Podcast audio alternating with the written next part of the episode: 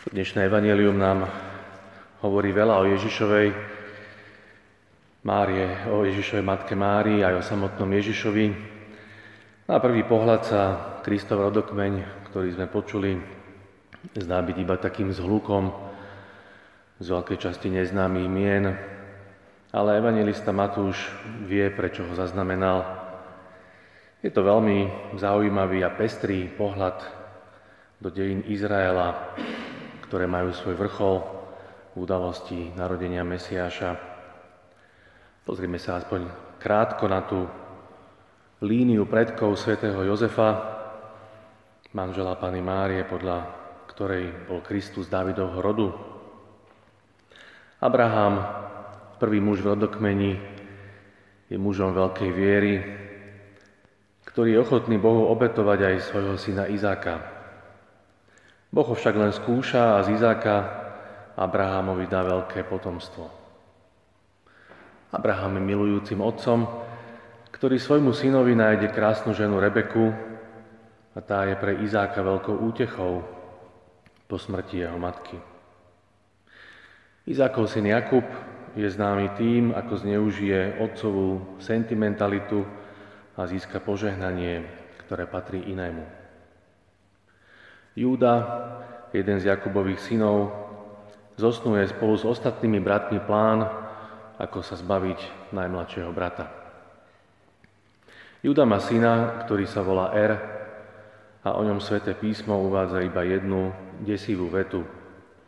Veľmi urazil Boha a jeho život mu bol vzatý. Erova žena Tamar, ktorá je vdovou, sa prezlečie za prostitútku a zvedie svojho svokra.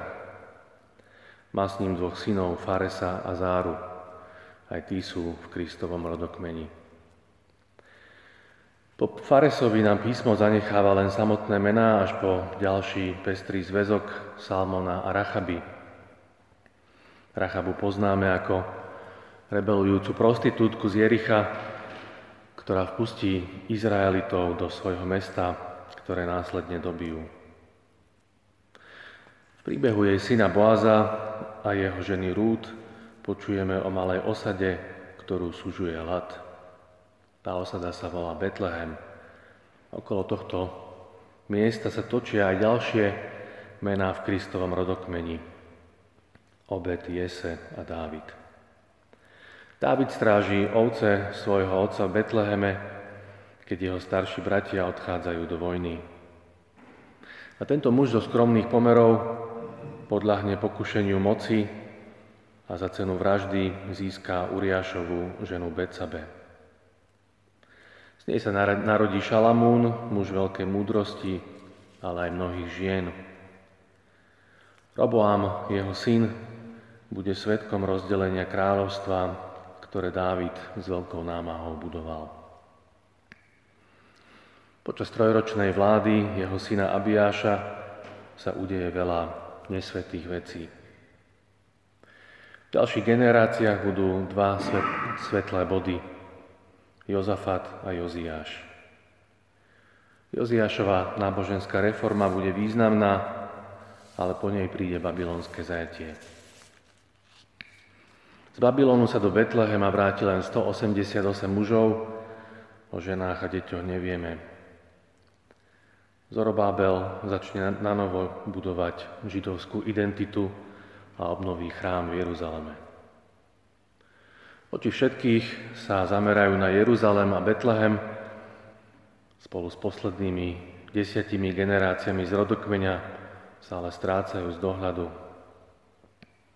Až kým sa neobjaví Jozef, manžel Márie, z ktorej sa narodí Ježiš.